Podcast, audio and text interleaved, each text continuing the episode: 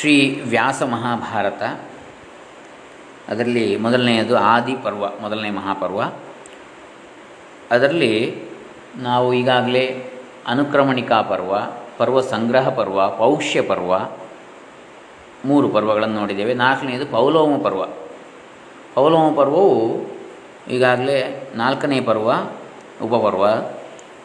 ಅದು ಈಗಾಗಲೇ ಎಂಟು ಅಧ್ಯಾಯಗಳವರೆಗೆ ಬಂದಿದೆ ಈಗ. ಒಂದನೇ ಅಧ್ಯಾಯ ಅನುಕ್ರಮಣಿಕಾ ಪರ್ವ, ಎರಡನೇದು ಪರ್ವ ಸಂಗ್ರಹ ಪರ್ವ, ಮೂರನೇದು ಪೌಷ್ಯ ಪರ್ವ. ಆಮೇಲೆ ಪೌಲೋಮ ಪರ್ವ ಮುಂದುವರಿತಾ ಈಗ ಒಂಬತ್ತನೇ ಅಧ್ಯಾಯದವರೆಗೆ ಬಂತು. ಪೌಲೋಮ ಪರ್ವ ಪುನಃ ಮತ್ತೆ ಮುಂದುವರಿತಾ ಇದೆ.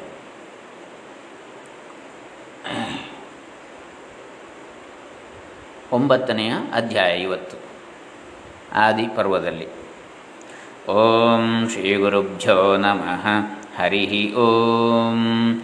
ಶ್ರೀ ಗಣೇಶಾಯ ನಮಃ ಡಾಕ್ಟರ್ ಕೃಷ್ಣಮೂರ್ತಿ ಶಾಸ್ತ್ರಿ ದಂಬೆ ಪುಣಚ ಬಂಟ್ವಾಳ ತಾಲೂಕು ದಕ್ಷಿಣ ಕನ್ನಡ ಜಿಲ್ಲೆ ಕರ್ನಾಟಕ ಭಾರತ ನಾರಾಯಣಂ ನಮಸ್ಕೃತ್ಯ ನರಂಚ ಇವ ನರೋತ್ತಮಂ ದೇವೀಂ ಸರಸ್ವತೀಂ ವ್ಯಾಸಂ ತಥೋ ಜಯಮುದೀರಯೇತ್ ತಥೋ ಜಯಮುದೀರಯೇ ವ್ಯಾಸಂ ವಸಿಷ್ಠನಪ್ತಾರಂ ಶಕ್ತೇಃ ಪೌತ್ರಮಕಲ್ಮಷಂ ಪರಾಶರಾತ್ಮಜಂ ವಂದೇ ಶುಕತಾತಂ ತಪೋನಿಧಿಂ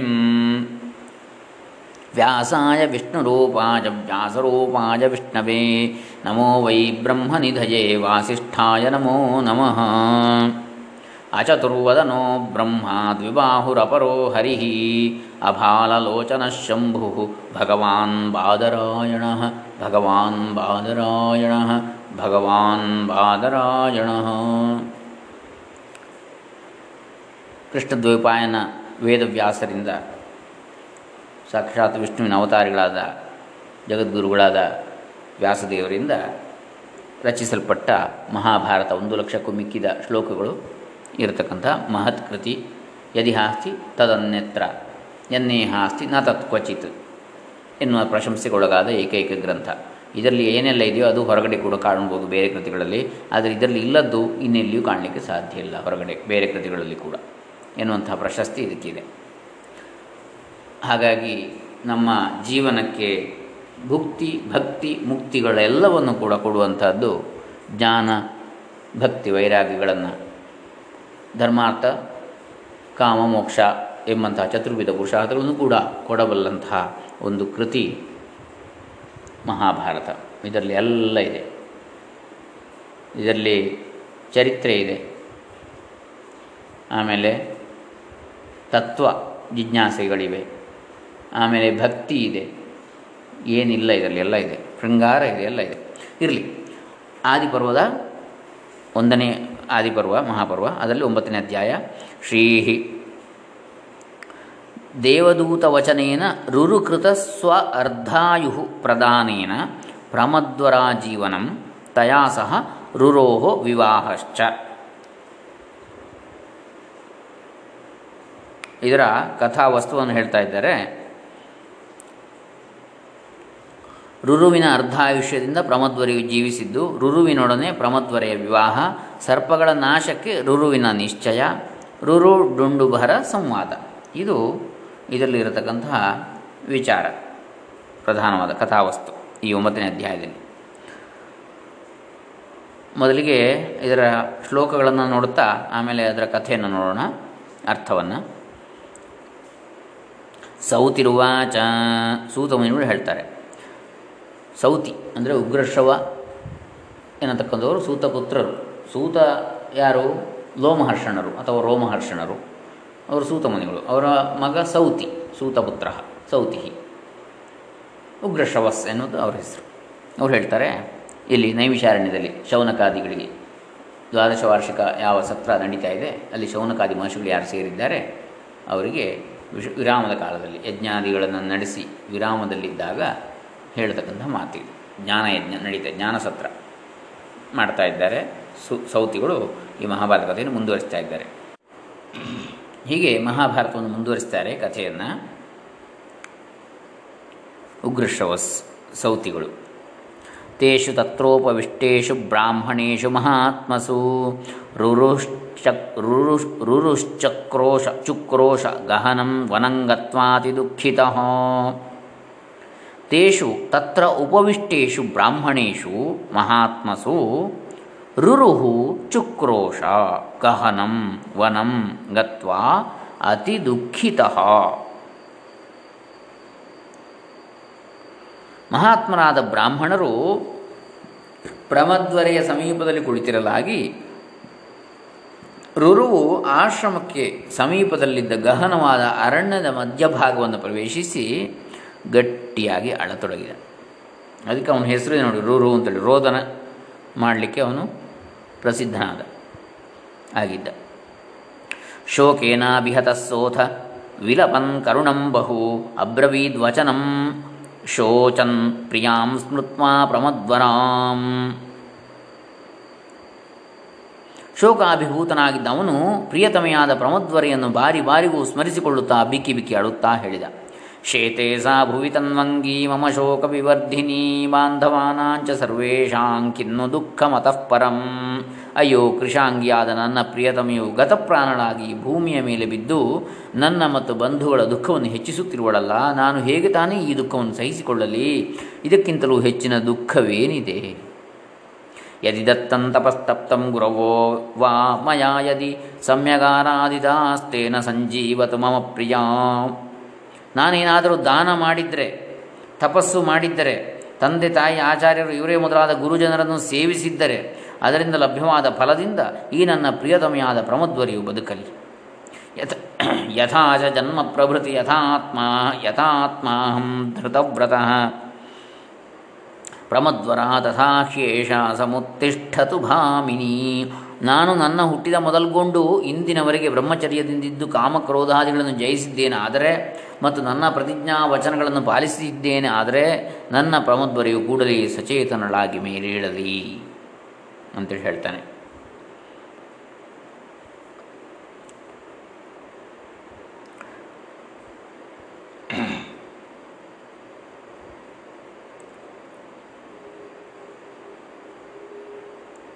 ಯದಿ ಪೀನಾಯತಶ್ರೋಣಿ ಪದ್ಮಪತ್ರ ನಿಭೇಕ್ಷಣ ಮುಮೋರ್ಷುರಪಿ ಮೇ ಪ್ರಾಣಾನಾದಾಯಾಶು ಗಮಿಷ್ಯತಿ.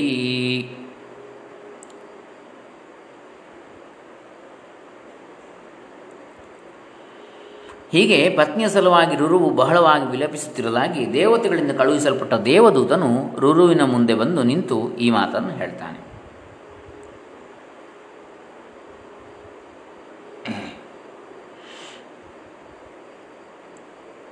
ಪಿತೃಮಾತೃ ಸಖೀನಾಂಚ ಲುಪ್ತಪಿಂಡಸ್ಯ ತಸ್ಯ ಮೇ ಬಾಂಧವಾನಾಂಚ ಸರ್ವೇಷಾಂ ಕಿನ್ನು ದುಃಖಮತಃ ಪರಂ ಎಷ್ಟು ದುಃಖದ ಘಟನೆ ಇದು ಅಂತೇಳಿ ಅವನು ವಿಲಪಿಸ್ತಾನೆ. ಯದಿ ದತ್ತಂ ತಪಸ್ತಪ್ತಂ ಗುರವೋ ವಾ ಮಯಾ ಯದಿ ಸಮ್ಯಗಾರಾಧಿತಾಸ್ತೇನ ಸಂಜೀವತು ಮಮ ಪ್ರಿಯ। ಹಾಗೆ ಇದರಲ್ಲಿ ಕೆಲವು ಹೆಚ್ಚಿನ ಶ್ಲೋಕಗಳಿವೆ. ಕುಂಭಕೋಣ, ದಾಕ್ಷಿಣಾತ್ಯ ಪಾಠದಲ್ಲಿ, ದಕ್ಷಿಣ ಅದರಲ್ಲಿ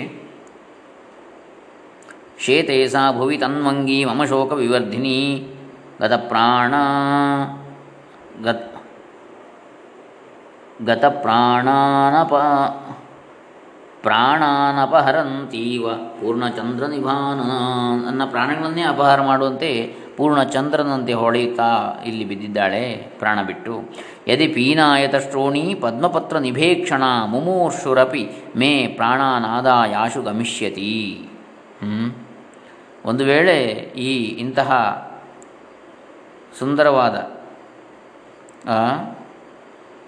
ಶರೀರ ಸೌಂದರ್ಯವುಳ್ಳಂತಹ ಪದ್ಮಪತ್ರ ನಿಭೇಕ್ಷಣ ತಾವರೆಯ ಎಲೆಯಂತಹ ಕಣ್ಣುಗಳುಳ್ಳಂತಹ ಇವಳು ನನ್ನ ಪ್ರಾಣವನ್ನೇ ಕೊಂಡೊಯ್ಯುತ್ತಾಳೋ ಎಂಬಂತೆ ತೋರ್ತಾ ಇದ್ದಾಳೆ. ಅಷ್ಟು ದುಃಖ ಆಗ್ತಾ ಇದೆ ಅಂತ. ಪಿತೃ ಮಾತ್ರ ಸಖೀನಾಂಚ ರುಕ್ತಪಿಂಡಸ್ಯ ತಸ್ಯ ಮೇ ಬಾಂಧವಾನಾಂಚ ಸರ್ವೇಶಾಂಕಿನ್ನು ದುಃಖ ಮತಃಪರಂ ಇದಕ್ಕಿಂತ ಹೆಚ್ಚಿನ ದುಃಖ ಯಾವುದಿದೆ? ಪಿತೃ ಮಾತ್ರ ಸಖೀನಾಂಚ. ಲುಪ್ತಪಿಂಡಸ್ಯ.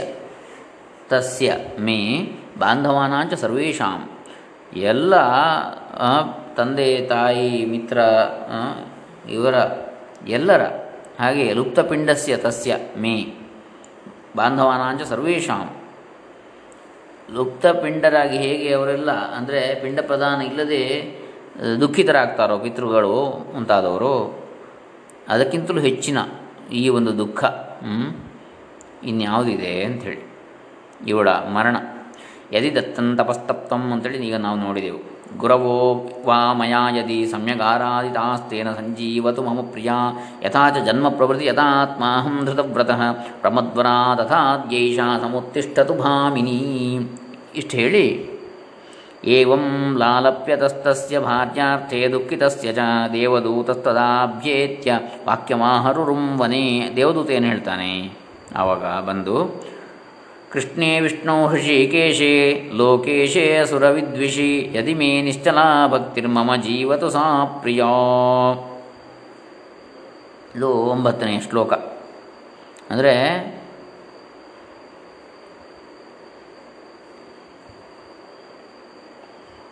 ಕೃಷ್ಣೇ ವಿಷ್ಣು ಹೃಷಿಕೇಶಿ, ಲೋಕೇಶಿ ಅಸುರವಿದ್ವಿಷಿ, ಯದಿ ಮೇ ನಿಶ್ಚಲಾ ಭಕ್ತಿ ನನಗೆ ಕೃಷ್ಣನಲ್ಲಿ, ವಿಷ್ಣುವಿನಲ್ಲಿ, ಹೃಷಿಕೇಶನಲ್ಲಿ ಇಂದ್ರಿಯಗಳ ಒಡೆಯನಲ್ಲಿ ಹೃಷಿಕ ಅಂದರೆ ಇಂದ್ರಿಯ, ಅವುಗಳ ಈಶ ಒಡೆಯ. ಲೋಕೇಶನಲ್ಲಿ, ಜಗತ್ತಿನ ಈಶನಲ್ಲಿ ಅಸುರ ವಿದ್ವಿಷಿ, ಅಸುರ ದ್ವೇಷಿಯಲ್ಲಿ ಒಂದು ವೇಳೆ ನಿಶ್ಚಲವಾದ ಭಕ್ತಿ ಇದೆ ಅಂತೇಳಿ ಇರುವುದು ಹೌದು ಅಂತೇಳಿ ಆದರೆ ನನ್ನ ಪ್ರಿಯೆಯು ಜೀವಿಸಲಿ, ಬದುಕಲಿ ಅಂತೇಳಿ ಅವನು ಹೇಳ್ತಾನೆ. ಯಾರು? ರುರು. ವಿಲಪ್ಯಮಾನೇತು ರುರೌ ಸರ್ವೇ ದೇವಾ ಕೃಪಾನ್ವಿತಾ ದೂತಂ ಪ್ರಸ್ಥಾಪಯಾಮಾಸು ಸಂದಿಶ್ಯಾಸ್ಯ ಹಿತಂ ವಚಃ ದೂತನನ್ನು ಕಳಿಸ್ತಾರೆ, ಇವನ ದುಃಖವನ್ನು ನೋಡಿ ದೇವತೆಗಳು. ಸದೂತಸ್ತ್ವರಿತೋಭ್ಯೇತ್ಯ ದೇವಾನಾಂ ಪ್ರಿಯಕ ಶುಚಿ, ಉವಾಚ ರುರು ರುರುಮಾಭಾಷ್ಯ ದುಃಖಿತಂ, ಆ ದುಃಖಿತನಾದಂಥ ರುರುವನ್ನು ಕುರಿತು ಈ ದೇವದೂತನು ದೇವತೆಗಳ ಕಾರ್ಯವನ್ನು ಮಾಡುವುದಕ್ಕೋಸ್ಕರ ದೇವತೆಗಳಿಗೆ ಪ್ರಿಯವನ್ನುಂಟು ಮಾಡುವವನಾಗಿ ಶುಚಿಯಾಗಿ, ಶುಚಿರ್ಭೂತ್ ಅಂದರೆ ಮಾ ಶುದ್ಧ ಮನಸ್ಸಿನವನಾಗಿ ತ್ವರಿತವಾಗಿ ಬೇಗನೆ ಅಲ್ಲಿಗೆ ಬಂದು ದೇವತೆಗಳು ಹೇಳ್ತಕ್ಕಂತಹ ಮಾತನ್ನು ಆ ದೇವದೂತ ಹೇಳ್ತಾನೆ. ಯಾರಿಗೆ? ರುರುವಿಗೆ. ದೇವೈ ಸರ್ವೈರಹಂ ಬ್ರಹ್ಮಂ ಪ್ರೇಷಿತೋಸ್ಮಿ ತವಾಂತಿಕಂ ತ್ವದ್ಧಿತಂ ತ್ವದ್ಧಿತೈರುಕ್ತಂ. ಶೃಣು ವಾಕ್ಯಂ ದ್ವಿಜೋತ್ತಮ. ಎಲೆ ಬ್ರಾಹ್ಮಣೋತ್ತಮನೇ, ರುರುವೆ, ದೇವತೆಗಳಿಂದ, ಎಲ್ಲ ದೇವತೆಗಳಿಂದ ನಾನು ಕಳುಹಿಸಲ್ಪಟ್ಟಿರುವೆನು. ಎಲೆ ಬ್ರಹ್ಮನ್ ಪ್ರೇಷಿತನಾಗಿದ್ದೇನೆ, ನಿನ್ನ ಸಮೀಪಕ್ಕೆ, ನಿನ್ನ ಹಿತಕ್ಕೋಸ್ಕರವೇ ನಿನ್ನ ಹಿತಕ್ಕೋಸ್ಕರವೇ ಅವರು ಹೇಳಿದ್ದಾರೆ ಏನು ಅದನ್ನು ಹೇಳ್ತೇನೆ ನಿನಗೆ ಅಂತೇಳಿ ಹೇಳ್ತಾನೆ. ಯಾರು? ದೇವದೂತ. ಅಭಿಧತ್ಸೇಹ ಯದ್ವಾಚಾರುರೋ ದುಃಖಾನ್ನ ತನ್ಮೃಷ ನತು ಮರ್ತ್ಯಸ್ಯ ಧರ್ಮಾತ್ಮನ್ ಆಯುರಸ್ತಿಗತಾಯುಷ. ಇದು ಹದಿಮೂರನೆಯ ಶ್ಲೋಕ. ಋಷಿಪುತ್ರ, ನಿನ್ನ ಈ ಮಾತುಗಳಿಂದ ಪ್ರಯೋಜನವೇನೂ ಆಗಲಾರದು. ಅಭಿಧತ್ಸೇಹ ಯದ್ವಾಚ. ರುರೋ ದುಃಖೇನ ತನ್ ಮೃಷ ವ್ಯರ್ಥ. ಯಥೋ ಮರ್ತ್ಯಸ್ಯ ಧರ್ಮಾತ್ಮನ್ ಆಯುರಸ್ತಿ ಗತಾಯುಷಃ. ಯಾಕಂದರೆ ಈ ಲೋಕದಲ್ಲಿ ಹುಟ್ಟಿದ ಮಾನವನು ತನ್ನ ಆಯುಷ್ಯ ಕಳೆದು ಹೋದೊಡನೆಯೇ ಪುನಃ ಬದುಕಲು ಸಾಧ್ಯವೇ ಇಲ್ಲ. ಗತಾಯುರೇಶ ಆಯುಷ್ಯ ಮುಗಿದ ಮೇಲೆ ಬದುಕಲಿಕ್ಕೆ ಸಾಧ್ಯ ಇಲ್ಲ. ಗತಾಯುರೇಶ ಕೃಪಣ ಗಂಧರ್ವಾಪ್ಸರಸೋ ಸುತಾ ತಸ್ಮಾಚ್ಛೋಕೆ ಮನಸ್ತಾತ ಮಾ ಕೃಥಾಸ್ತ್ವಂ ಕಥಂಚನ ಹದಿನಾಲ್ಕನೇ ಶ್ಲೋಕ ಇದು. ಏನು ಹೇಳ್ತಾರೆ? ಆ ದೇವದೂತ ಏನು ಹೇಳ್ತಾನೆ? ಗಂಧರ್ವ ಅಪ್ಸರೆಯರ ಪುತ್ರಿಯಾದ ದಯನೀಯಳು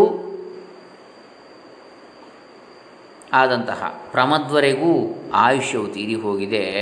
ಆದ್ದರಿಂದ ಮನಸ್ಸನ್ನು ದುಃಖದಲ್ಲಿ ತೊಡಗಿಸಬೇಡ. ಅಂಥೇಳಿ ದೇವದೂತ ಹೇಳ್ತಾನೆ. ಮತ್ತೇನು ಮಾಡೋದು? ಗದಾಯುರೇಶ ಕೃಪಣ ಗಂಧರ್ವಾಪ್ಸರಸೋಸ್ತುತ ತಸ್ಮಾಚ್ಛೋಕೆ ಮನಸ್ತಾತ ಮಾ ಕೃಥಾ ತ್ವಂ ಕಥಂಚನ ಉಪಾಯಶ್ಚಾತ್ರ ವಿಹಿತ ಪೂರ್ವಂ ದೇವೈರ್ಮಹಾತ್ಮಭಿ ತಂ ಯದೀಚ್ಛಸಿ ಕರ್ತುಂ ತ್ವಂ ಪ್ರಾಪ್ಸ್ಯಸಿ ಇಹ ಪ್ರಮದ್ವರಾಂ. ನೋಡಿ ಈ ರೀತಿ ಹೇಳ್ತಾನೆ ದೇವದೂತ ಈ ಹದಿನೈದನೇ ಶ್ಲೋಕ. ಏನು? ಆದರೆ ಮಹರ್ಷಿಯೇ, ಹಿಂದೆ ಮಹಾತ್ಮರಾದ ದೇವತೆಗಳು ಇದಕ್ಕೊಂದು ಉಪಾಯವನ್ನು ಕಲ್ಪಿಸಿದ್ದಾರೆ ಇಂಥ ಪ್ರಸಂಗದಲ್ಲಿ. ನೀನು ಆ ಉಪಾಯವನ್ನು ಮಾಡಲು ಇಚ್ಛಿಸುವುದಾದರೆ ಪ್ರಮದ್ವರಿಯನ್ನು ಪುನಃ ಪಡ್ಕೊಳ್ಳುವೆ ಅಂತೇಳಿ ದೇವದೂತ ಹೇಳ್ತಾನೆ. ದೇವದೂತನ ಈ ಮಾತನ್ನು ಕೇಳಿ ರುರು ಅವಸರದಿಂದ ಪ್ರಶ್ನಿಸ್ತಾನೆ. ಏನು ಹೇಳ್ತಾನೆ? ರುರುವಾಚ ಕ ಉಪಾಯ ಕೃತೋ ದೇವೈರ್ಬ್ರೂಹಿತತ್ವೇನ ಖೇಚರ ಕೈಶ್ಯೇಹಂ ತಥಾ ಶ್ರುತ್ವಾ ತ್ರಾತುಮರ್ಹತಿ ಮಾಂ ಭವಾನ್ ಅಂತೇಳಿ ಹೇಳ್ತಾನೆ. ಹದಿನಾರನೇ ಶ್ಲೋಕ. ಹ್ಞೂ ದೇವದೂತನೇ ದೇವತೆಗಳು ಬ್ರಹ್ಮದ್ವರೆಯನ್ನು ಬದುಕಿಸಲು ಯಾವ ಉಪಾಯವನ್ನು ಕಲ್ಪಿಸಿದ್ದಾರೆ ಯಥಾವತ್ತಾಗಿ ಹೇಳು. ಅದನ್ನು ಕೇಳಿದ ನಂತರ ನಾನು ಹಾಗೆಯೇ ಮಾಡ್ತೇನೆ ಈ ಸಮಯದಲ್ಲಿ ನೀನು ನನ್ನನ್ನು ರಕ್ಷಿಸುವುದು ಯೋಗ್ಯವಾಗಿದೆ. ಖೇಚರ ಅಂದರೆ ಆಕಾಶದಲ್ಲಿ ಚಲಿಸುವವ ಅಂತೇಳಿ. ಅಂದರೆ ದೇವ, ದೇವತೆ. ಅವನಿಗೆ ಹೇಳುವಂಥದ್ದು ಖೇಚರ ಎಲೆ ದೇವನೇ ಅಂತೇಳಿ ಹೇಳ ಹೇಳ್ತಾನೆ. ನನ್ನನ್ನು ನೀನು ರಕ್ಷಿಸಬೇಕು. ಅದೇನು ದಾರಿ? ಹೇಳು ಅಂತೇಳಿ. ದೇವದೂತವಾಚ ಆಯುಷೋರ್ಧಂ ಪ್ರಯಚ್ಛತ್ವಂ ಕನ್ಯಾಯೈ ಭೃಗುನಂದನ ಏವ ಮುತ್ಥಾಸ್ಯ ತಿರುರೋ ತವ ಭಾರ್ಯಾ ಪ್ರಿಯದ್ವರ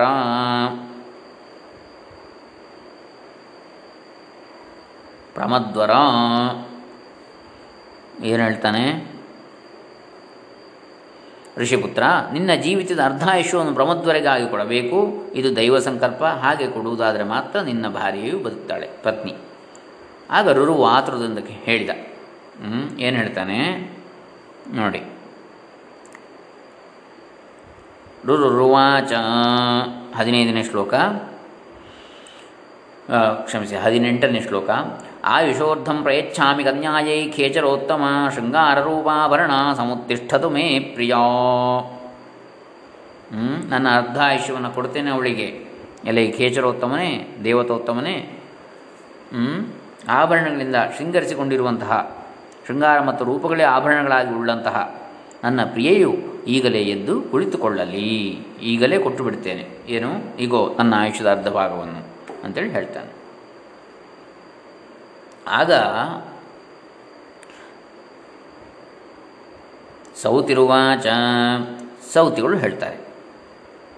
ತಥೋ ಗಂಧರ್ವರಾಜಶ್ಚ ದೇವದೂತಶ್ಚ ಸತ್ತಮೋ ಧರ್ಮರಾಜಮುಪೇತ್ಯೇದಂ ವಚನಂ ಪ್ರತ್ಯಭಾಷತಾಂ ಧರ್ಮರಾಜಾಯುಷೋರ್ಧೇನ ರುರೋರ್ಭಾದ್ಯ ಪ್ರಮದ್ವರ ಸಮುತ್ತಿಷ್ಠತು ಕಲ್ಯಾಣಿ ಮೃತೈವಂ ಯದಿ ಮನ್ಯಸೆ ಸೂತಮುನಿಗಳು ಹೇಳ್ತಾರೆ,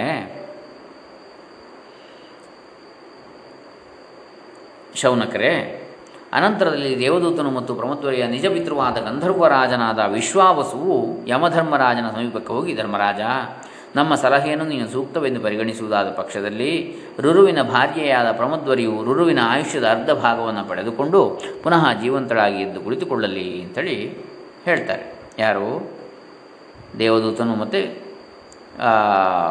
ಈ ಪ್ರಮದ್ವರಿಯ ತಂದೆ ಗಂಧರ್ವ ರಾಜ ವಿಶ್ವಾವಸು, ಯಮಧರ್ಮದಲ್ಲಿ ಹೇಳ್ತಾರೆ. ಆಗ ಧರ್ಮರಾಜ ಇದಕ್ಕೆ ಉತ್ತರವಾಗಿ ಏನು ಹೇಳ್ತಾನೆ?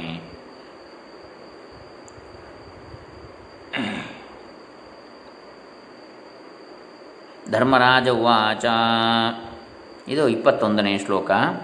ಪ್ರಮದ್ವರಾರುರೋರ್ಭಾರ್ಯ ದೇವದೂತ ಯದೀಚ್ಛಸಿ ಉತ್ತಿಷ್ಠತ್ವಾಯುಷೋರ್ಧೇನ ರುರೋರೇವ ಸಮನ್ವಿತ. ಅವನು ಹಾಗೆ ಆಗಲಿ ಅಂತೇಳಿ ಹೇಳ್ತಾನೆ. ಹ್ಞೂ ದೇವದೂತನೇ ಗತಾಯುಷಳಾದ ರುರುವಿನ ಭಾರ್ಯೆಯಾದ ಪ್ರಮದ್ವರಿಯು ಇನ್ನು ಮುಂದೆ ಭೂಮಿಯಲ್ಲಿ ಜೀವಿಸಿರಬೇಕೆಂದು ನೀನು ಇಚ್ಛಿಸುವಿಯಾದರೆ ನಿನ್ನ ಸೂಚನೆಯಂತೆ ಅವಳು ರುರುವಿನ ಅರ್ಧಾಯುಷವನ್ನು ಪಡೆದುಕೊಂಡು ಸಪ್ರಾಣಳಾಗಿ ಎದ್ದು ಕುಳಿತುಕೊಳ್ಳಲಿ ಅಂತ ಹೇಳ್ತಾನೆ ಯಮಧರ್ಮ. ಸೌತಿರುವಾಚ ಸೂತಪರಾಣಿಗಳು ಅಂದರೆ ಉಗ್ರಶವಸರು ಹೇಳ್ತಾರೆ ವೃಷವರು ಏವ ಮುಕ್ತೆ ತತಃ ಕನ್ಯಾ ಸೋದತಿಷ್ಠತ್ ಪ್ರಮದ್ವರ ರುರೋಸ್ತಸ್ಯ ಆಯುಷೋರ್ಧೇನ ಸುಪ್ತೇವ ವರವರ್ಣಿನಿ ಏತದೃಷ್ಟಂ ಭವಿಷ್ಯೇ ರುರೋರುತ್ತಮ ತೇಜಸ ಆಯುಷೋತಿ ಪ್ರವೃದ್ಧಸ್ಯ ಭಾರ್ಯಾರ್ಥೇರ್ಧಮಲುಪ್ಯತ ತತ ಇಷ್ಟೇ ಹನಿ ತಯೋ ಪಿತರೌ ಚಕ್ರತುರ್ಮುದಾ ವಿವಾಹಂತೌ ಚ ತೇ ಮಾತೆ ಪರಸ್ಪರ ಹಿತೈಷಿಣೌ ಸಲಬ್ಧ್ವಾ ದುರ್ಲಭಾಂ ಭಾರ್ಯಾಂ ಪದ್ಮಕಿಂಜಲ್ಕ ಸುಪ್ರಭಾಂ ವ್ರತಂಚಕ್ರೆ ವಿನಾಶಾಯ ಜಿಹ್ನ ಜಿಹ್ಮನ ಧೃತವ್ರತಃ. ಇಪ್ಪತ್ತ ಐದು ಶ್ಲೋಕಗಳಾಯ್ತು ಅಂದರೆ ಶೌನಕರೆ, ಯಮಧರ್ಮನು ಈ ರೀತಿಯಾಗಿ ತನ್ನ ಒಪ್ಪಿಗೆಯನ್ನಿತ್ತ ನಂತರ ಕನ್ಯಾದ ಪ್ರಮೋದರಿಯು ರುರುವಿನ ಅರ್ಧಾಯುಷ ಪ್ರದಾನದಿಂದ ಮಲಗಿದ್ದವಳು ಎಚ್ಚರಗೊಳ್ಳುವಂತೆ ಮೇಲೆದ್ದು ಕುಳಿತಳು. ರುರುವಿನ ಭವಿಷ್ಯದಲ್ಲಿ ಅವನು ಅರ್ಧಾಯುಷವನ್ನು ತನ್ನ ಪತ್ನಿಗೆ ಕೊಟ್ಟುದು ನಿಜವಾಗಿ ಪರಿಣಮಿಸಿತು. ರುರುವು ಯದ್ಯಪಿ ದೀರ್ಘಾಯುಷ್ಮಂತನಾಗಿದ್ದರೂ ಅವನ ದೀರ್ಘಾಯುಷ್ಯದಲ್ಲಿ ಅರ್ಧ ಭಾಗವು ಪ್ರಮದ್ವರೆಗೆ ಹೊರಟು ಹೋಯಿತು ವಧುವರರ ಪಿತೃಗಳಾದ ಸ್ಥೂಲಕೇಶ ಮತ್ತು ಪ್ರಮತಿಗಳು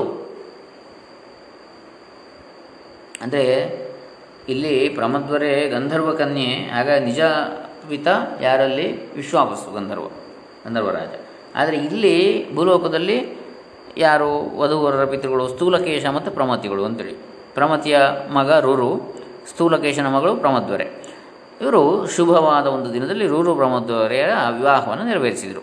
ಪರಸ್ಪರ ಹಿತೇಶಿಗಳಾದ ನೂತನ ದಂಪತಿಗಳು ಅಂದಿನ ದಿನಗಳನ್ನು ಬಹಳ ಆನಂದದಿಂದ ಕಳೆದರು. ಪದ್ಮದ ಕೇಸರದಂತೆ ಕಾಂತಿಮಂತಳಾಗಿದ್ದ ಬಹು ಕಷ್ಟದಿಂದ ಪಡೆದುಕೊಳ್ಳಲು ಸಾಧ್ಯವಾದ ಪ್ರಮದ್ವರಿಯನ್ನು ಭಾರ್ಯೆಯನ್ನಾಗಿ ಪಡೆದುಕೊಂಡ ನಂತರ, ಪತ್ನಿಯಾಗಿ ಪಡೆದುಕೊಂಡ ನಂತರ ರುರು ತನ್ನ ಅಲ್ಪಕಾಲದ ವಿರಹ ವೇದನೆಗೆ ಕಾರಣವು ಸರ್ಪವೆಂದು ಮನಸ್ಸಿನಲ್ಲಿ ಇಟ್ಟುಕೊಂಡು, ಸರ್ಪ ಅಂದರೆ ಸರ್ಪ ಕಚ್ಚಿ ಹಾಗಾದದ್ದವಳಿಗೆ ಹಾಗಾಗಿ ಅದನ್ನು ಮನಸ್ಸಿನಲ್ಲಿ ಇಟ್ಟುಕೊಂಡು ಸರ್ಪಗಳ ವಂಶವನ್ನೇ ನಾಶ ಮಾಡುವುದಾಗಿ ವ್ರತ ತೊಟ್ಟ. ಯಾರು? ರುರು. ವ್ರತಂಚಕ್ರೇ ವಿನಾಶಾಯ. ಈಗ ಇಪ್ಪತ್ತೈದನೇ ಶ್ಲೋಕ ಏನು ಹೇಳ್ತೇವೆ? ಸ ಲಬ್ಧ್ವಾ ದುರ್ಲಭಾಂ ಭಾತ್ಯಾಂ ಪದ್ಮಕಿಂಜಲ್ಕ ಸುಪ್ರಭಾಂ ವ್ರತಂಚಕ್ರೇ ವಿನಾಶಾಯ ಜಿಹ್ಮಗಾನಾಂ ಧೃತವ್ರತಃ. ಜಿಹ್ಮಗ ಅಂದರೆ ಸರ್ಪ, ಸರ್ಪಗಳು. ಹ್ಮ್? ಜಿಹ್ಮಗಾನಾಂ ಧೃತವ್ರತಃ. ಆ ಬಗ್ಗೆ ವ್ರತಧಾರಣೆ ಮಾಡಿದ ಅಂತ. ಹಠ ತೊಟ್ಟ ಛಲವನ್ನು. ಸ ದೃಷ್ಟ ಜಿಗ್ಮಗಾನ್ ಸರ್ವಾ, ಸರ್ವಾನ್ ತೀವ್ರಕೋಪಸಮನ್ವಿತ ಅಭಿಹಂತಿ ಯಥಾ ಸತ್ವಂ ಗೃಹ್ಯ ಪ್ರಹರಣಂ ಸದಾ. ಸದ ಕದಾಚಿದ್ವನಂ, ಸ ಕದಾಚಿದ್ವನಂ ವಿಪ್ರೋರುರುಭ್ಯಾಗಮಹನ್ ಮಹತ್ ಶಯಾನಂ ತತ್ರ ಚಾಪಶ್ಯಡ್ಡುಂಡುಭಂ ವಯಸಾನ್ವಿತಾಂ. ಇಪ್ಪತ್ತ ಏಳನೇ ಶ್ಲೋಕ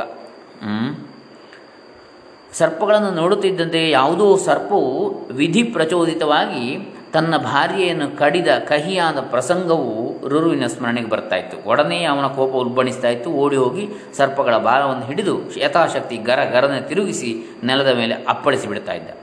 ಹೀಗೆ ಇರುತ್ತಿರುವುದಾಗಿ ಬ್ರಾಹ್ಮಣನಾದ ರುರುವು ಒಮ್ಮೆ ಕಾರಣಾಂತರದಿಂದ ಒಂದು ವಿಶಾಲವಾದ ಒಂದು ಅರಣ್ಯವನ್ನು ಪ್ರವೇಶಿಸಿದ ಕಾಡನ್ನು. ಹೋಗುತ್ತಿದ್ದ ಹಾದಿಯಲ್ಲಿ ತುಂಬ ವಯಸ್ಸಾಗಿದ್ದ ಡುಂಡುಭ ಜಾತಿಯ ಸರ್ಪವೊಂದು ಮಲಗಿದ್ದನ್ನು ರುರು ನೋಡಿದ. ಡುಂಡುಭ ಜಾತಿ ಹಾವು ಅಂದರೆ ಜಲಸರ್ಪ ಅಂತ ಹೇಳ್ತಾರೆ.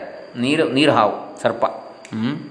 ಹಾವುಗಳನ್ನು ಕಂಡೊಡನೆಯೇ ಕೊಲ್ಲುವುದೊಂದೇ ಅವನ ಪ್ರತಿಜ್ಞೆ ಆಗಿತ್ತಲ್ವೇ ಸರ್ಪವನ್ನು ಕಂಡೊಡನೆ ಬಹು ಕುಪಿತನಾದ ರುರುವು ಕಾಲದಂಡೋಪಮವಾಗಿದ್ದ ದಂಡವನ್ನು ಮೇಲೆತ್ತಿ ಡುಂಡುಬದ ತಲೆಯ ಮೇಲೆ ಪ್ರಹರಿಸಲು ಇದ್ದಾಗ ಡುಂಡುಬವು ರುರುವನ್ನು ಪ್ರಶ್ನಿಸ್ತದೆ? ನೋಡಿ. ಡುಂಡುಭ. ಡುಂಡುಭ ಅಂದರೆ ಜಲಸರ್ಪ ಅಂತ ಹೇಳ್ತ ನೀರಿನಲ್ಲಿರುವ? ಅದು ಪ್ರಶ್ನಿಸ್ತದೆ ಏನು ಅಂತ ಹೇಳ್ತದೆ? ಸ ಕದಾಚಿತ್ ವನಂ ವಿಪ್ರೋ ರುರು ರುರುರಭ್ಯಾಗಮನ್ಮಹತ್ ಶಯಾನಂತತ್ರ ಚಾಪಶ್ಯ ಡುಂಡುಭಂ ವಯಸಾನ್ವಿತಂ. ವಯೋವೃದ್ಧವಾದಂಥ ಡುಂಡುಭವನ ಸರ್ಪ ಜಲಸರ್ಪವನ್ನು ನೀರ್ಹಾವನ್ನು ಕಂಡು ಅದನ್ನು ಕೊಲ್ಲಿಕ್ಕೆ ನೋಡ್ತಾನೆ. ತತ ಉದ್ಯಮ್ಯ ದಂಡಂ ಸ ಕಾಲದಂಡೋಪಮಂ ತದಾ ಜಿಘಾಂಸು ಕುಪಿತೋ ವಿಪ್ರಸ್ತಮುವಾಚಾಥ ಡುಂಡುಭಃ. ನಾಪರಾಧ್ಯಾಮಿತೆ ಕಿಂಚಿದಹಮದ್ಯ ತಪೋಧನ ಸಂರಂಭಾಚ್ಚ ಕಿಮರ್ಥಂ ಮಾಮಭಿಹಂಸಿ ಋಷಾನ್ವಿತ ಅಂತ ಹೇಳಿದ್ರು ಇಪ್ಪತ್ತೊಂಬತ್ತನೇ ಶ್ಲೋಕ, ಕೊನೆಯ ಶ್ಲೋಕ ಈ ಅಧ್ಯಾಯದಲ್ಲಿ ಒಂಬತ್ತನೇ ಅಧ್ಯಾಯದಲ್ಲಿ. ಪೌಲೋಮ ಪರ್ವ ಆದಿ ಆದಿಪರ್ವದಲ್ಲಿ ಉಪಪರ್ವ, ಪೌಲೋಮ ಪರ್ವ, ಒಂಬತ್ತನೇ ಅಧ್ಯಾಯ, ಆದಿಪರ್ವದಲ್ಲಿ. ಇತಿ ಶ್ರೀಮನ್ ಮಹಾಭಾರತಿ ಆದಿಪರ್ವಣಿ, ಪೌಲೋಮ ಪರ್ವಣಿ ಪೌಲೋಮ ಪರ್ವಣಿ ನವಮೋಧ್ಯಾಯ. ಇನ್ನು ಮುಂದೆ ಹತ್ತನೇ ಅಧ್ಯಾಯ ನಾಳೆಯಿಂದ. ಇಲ್ಲಿ ಏನಾಯಿತು ತಪೋಧನನೇ, ನಾನು ನಿನಗೆ ಯಾವ ವಿಧವಾದ ಅಪರಾಧವನ್ನು ಮಾಡಿರುವುದಿಲ್ಲ ಕೋಪಾವೇಶ ಪೂರಿತನಾಗಿ ನೀನು ಯಾವ ಕಾರಣಕ್ಕಾಗಿ ನನ್ನನ್ನು ಕೊಲ್ಲಲು ಉದ್ಯುಕ್ತನಾಗಿರುವೆ ಅಂತೇಳಿ ಆ ಡುಂಡುಭ ಅಥವಾ ಜಲ ಸರ್ಪ ರುರುವನ್ನು ಪ್ರಶ್ನೆ ಮಾಡ್ತದೆ. ಕೊಲ್ಲಿಕ್ಕೆ ಅಂತೇಳಿ ದೊಣ್ಣೆ ಎತ್ತಿದವನಿಗೆ. ಮುಂದಿನ ಭಾಗವನ್ನು ರೂರು ಡುಂಡುಭರ ಸಂಭಾಷಣೆ ಮುಂದಿನ ಅಧ್ಯಾಯ, ಹತ್ತನೇ ಅಧ್ಯಾಯದಲ್ಲಿ ನಾಳೆ ದಿವಸ ನೋಡೋಣ. ಶ್ರೀಮನ್ ಮಹಾಭಾರತ, ಇದು ವ್ಯಾಸಾರ್ಪಿತವಾಗಲಿ.